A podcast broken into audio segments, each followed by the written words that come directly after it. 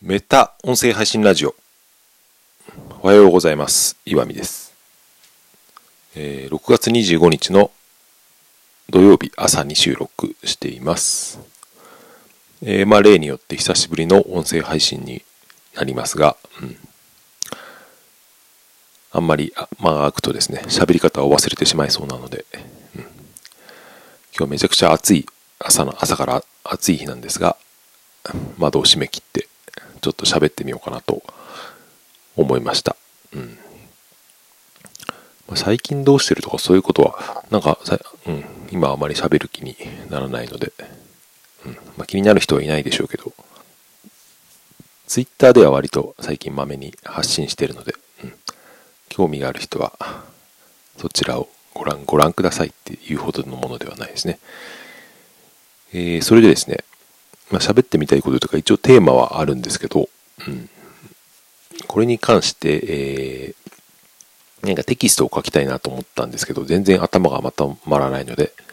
えー最初にこうやってダラダラと喋ってみようかなというコンセプトで話し始めてみます。結論から話すっていうことをですね、コミュニケーションにおいては、うん、マイナスに働くことがあるんじゃないかみたいな、そういう話なんですけど、うん、タイトルもまだちゃんと決めてません。これね、いろんな角度から、あの、なんて言うんでしょうね、その切り口があると思って、どの切り口にするかなっていうことを決めるために今喋っているようなところがあるんですけど、まずそもそものあれで言うと、まあ、よくビビジネスなんかの場ではですね、その結論から喋れみたいな、話せみたいな本とか、そういう言説っていっぱいあると思うんですけど、うんまあ、確かにそれがあまりできてない人が多いから、意味がうまく伝わらなかったりとか、時間が無駄になったりとか、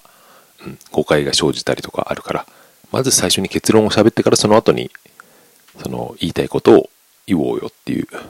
ことでですよね。まあ、それ自体に別に僕も異論はないんですけど、でも世の中を見回してみると、割となんかそこに縛られてですね、もっと大事なことを見落としているんじゃないかっていう人をたまに僕は見かけるので、うん、それに関して僕の意見を言ってみようかなと。それで僕の意見は何なのかというと、うん、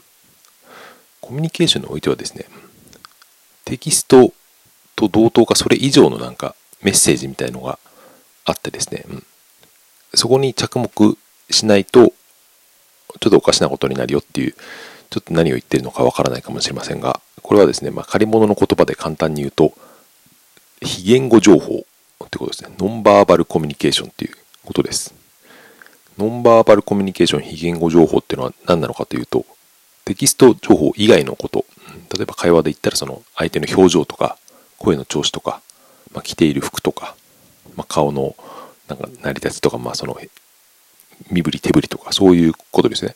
あとはまあその周りの背景の音とかそういう全てのことを非言語情報っていうわけですけど、うん、リアルの場の会話とか、まあ、仕事上でもそうですけど対面のコミュニケーションで、うん、大事なのってそっち側の方が割合としては大きいっていうことですよね。いくらそのテキスト情報ばっかりに気を配ってもですね、もう見た目がドロドロで、なんかよだれでも垂らしてたら、もうそんな相手の言うことなんて聞いていらんないじゃないですか。雑に言うとそういうことですね。で、まあ、ここで難しいというか、うん、だからといって、その、尻滅裂な、尻滅裂な話をすればいいのかっていうと、そうではなくてですね、うん、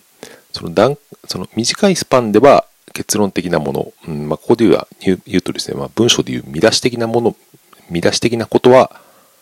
あった方が、うん、もちろんコミュニケーションは円滑に進むわけですよね。まあ、確かにそれができて、できてない人、まあ、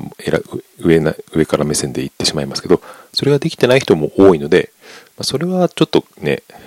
あの、改善してもらった方が、コミュニケーションは円滑に進みますよね。まあ、たまにその、うん、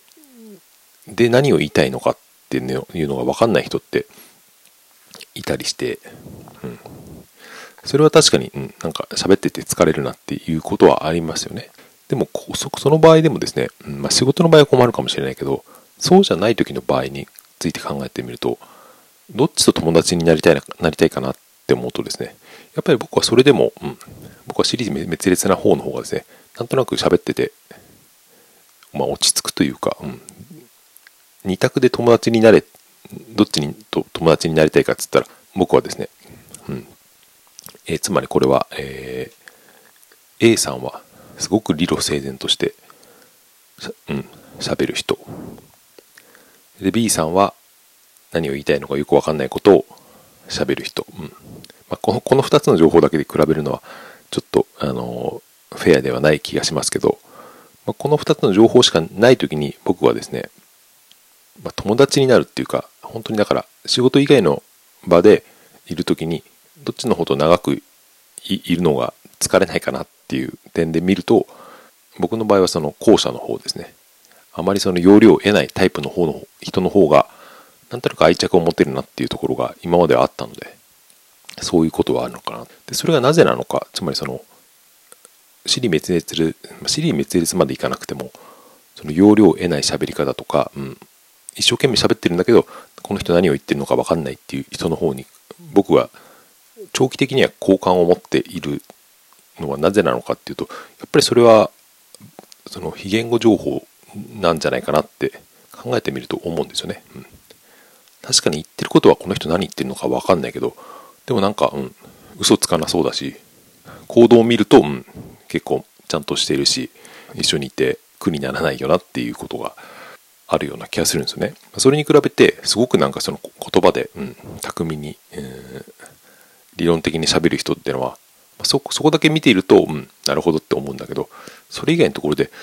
うーんとっていうなんかちょっと首をかしげたくなるような行動をする人が僕の今までの経験だと多かったんじゃないかなという気がしています。だからこれはですねそのコミュニケーションがうまいコミュニケーションがうまいというかそのテキスト的なコミュニケーションに優れている人っていうのはそのそれ以外のことにですね、うん、のことを割と覆い隠せてしまうというか言葉が喋りが達者なあまりですねそれ以外のところにノンバーバルコミュニケーションにあまり着目されずに来たのでそこに結構おろそかになってるんじゃないかなという気がしたんですよね。逆にその喋りが達者ではない人はそれ以外の行動に結構着目されてしまうケースが多かったので自然と、うん、そういう表情とか身振り手振りとかそれ以外のもっと大きな行動にですねその生き方みたいなことにを見せて、うん、そうやって、まあ、信頼を勝ち得てきたというか、これもいわゆる生存戦略みたいなことなのじゃないかなと思ったりします。途中でも言いましたけど、とはいえですよね。言ってることを、意味は、それなりの意味は通った方がいいから、まあ、結論から話すっていうほどピシッとしていなくてもいいから、その要所要所で、この話は何の話をしているのかぐらいはですね、まとめてもらえると、うん、コミュニケーションは円滑に進む。ま、特に大人になるとだんだんねそういうそういうことを求めるあれになりますよね。子供のうちは別にそのそんなことは意識しなくてもいいというか今喋りながら思いましたけど、うん、だから自分の子供にはですねそういうちゃんと言いたいことを喋りなさいみたいなことをですね言うのは、うん、もう下手したら二十歳過ぎてからぐらいでいいんじゃないかなと僕は思ったりしますね。うんまあ、できてる子はですね、まあ、本当に10代ぐらいからそういうのができる子供っているかもしれませんけど多分そういう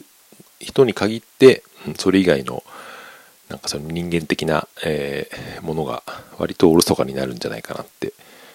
うん、気がしています。これが何て言うんだろうねこの今今からのその時代にどっちが適合していくのかっていうのもちょっと現金な考え方ですけど僕はねですね逆にそういった人間らしさとかそのテキスト以外のノンバーバルのコミュニケーションの重要さみたいのはですね、うん、結構今からの時代にも時代だからこそ重要なんじゃないかなって思ったりします。とはいとはいえというか、うん、メタバースとかそういうことになってくると本当これは完全に関係なくなってしまうなって喋りながら思いましたけどつまりその VR というか自分のアバターの中でコミュニケーションするのが主なコミュニケーション手段になってしまうとその自分の表情とか身振り手振りってまあ多少は関係するのかもしれませんけどでもそれが直には相手に伝わらないわけですから。僕はでもそういう状態状なんていうかそういう世界は来ると思っているけど、まあ、でもとはいえそれ以外の、家族とかのコミュニケーション、普通のリアルの学校とかの友達のコミュニケーションというのは、うんまあ、しばらくはなくならないんじゃないかと思いますので、うん、いや自分の予想している以上に、えーまとまらない話になりましたが、まあ、えー、言いたいことをもう一度自分の中でまとめてみると、結論ありきの喋り方っていうのは有効な場面もあるけど、コミュニケーションという場面では有効じゃないというか、もっと大事なことがあるし、そこばっかりに気を取られていると、大事なことを見失いがちになるっていうことですね。大事なことっていうのは、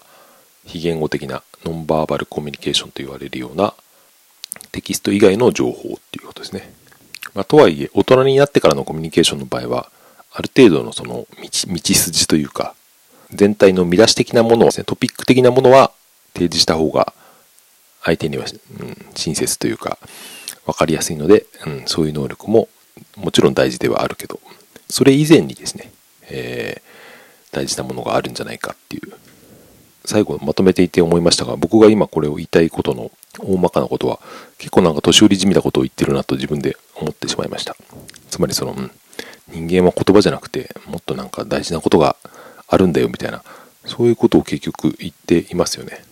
まあいいや。はい。そんな話でした。うん久々に喋ったらですね、全然頭が回らなくて、まあ、朝で、うん、今日は暑いということもあるんですけど、えー、そんな話でした。今日土曜日、こちらではですね、最高気温が38度とか39度ぐらいになってますけど、本当にそんなに暑くなるんでしょうか。皆さんのところは、日本だったら多分今日はどこでも暑いと思いますので、はい。熱中症に気をつけて、元気に、元気な良い週末をお過ごしください。ありがとうございました。さようなら。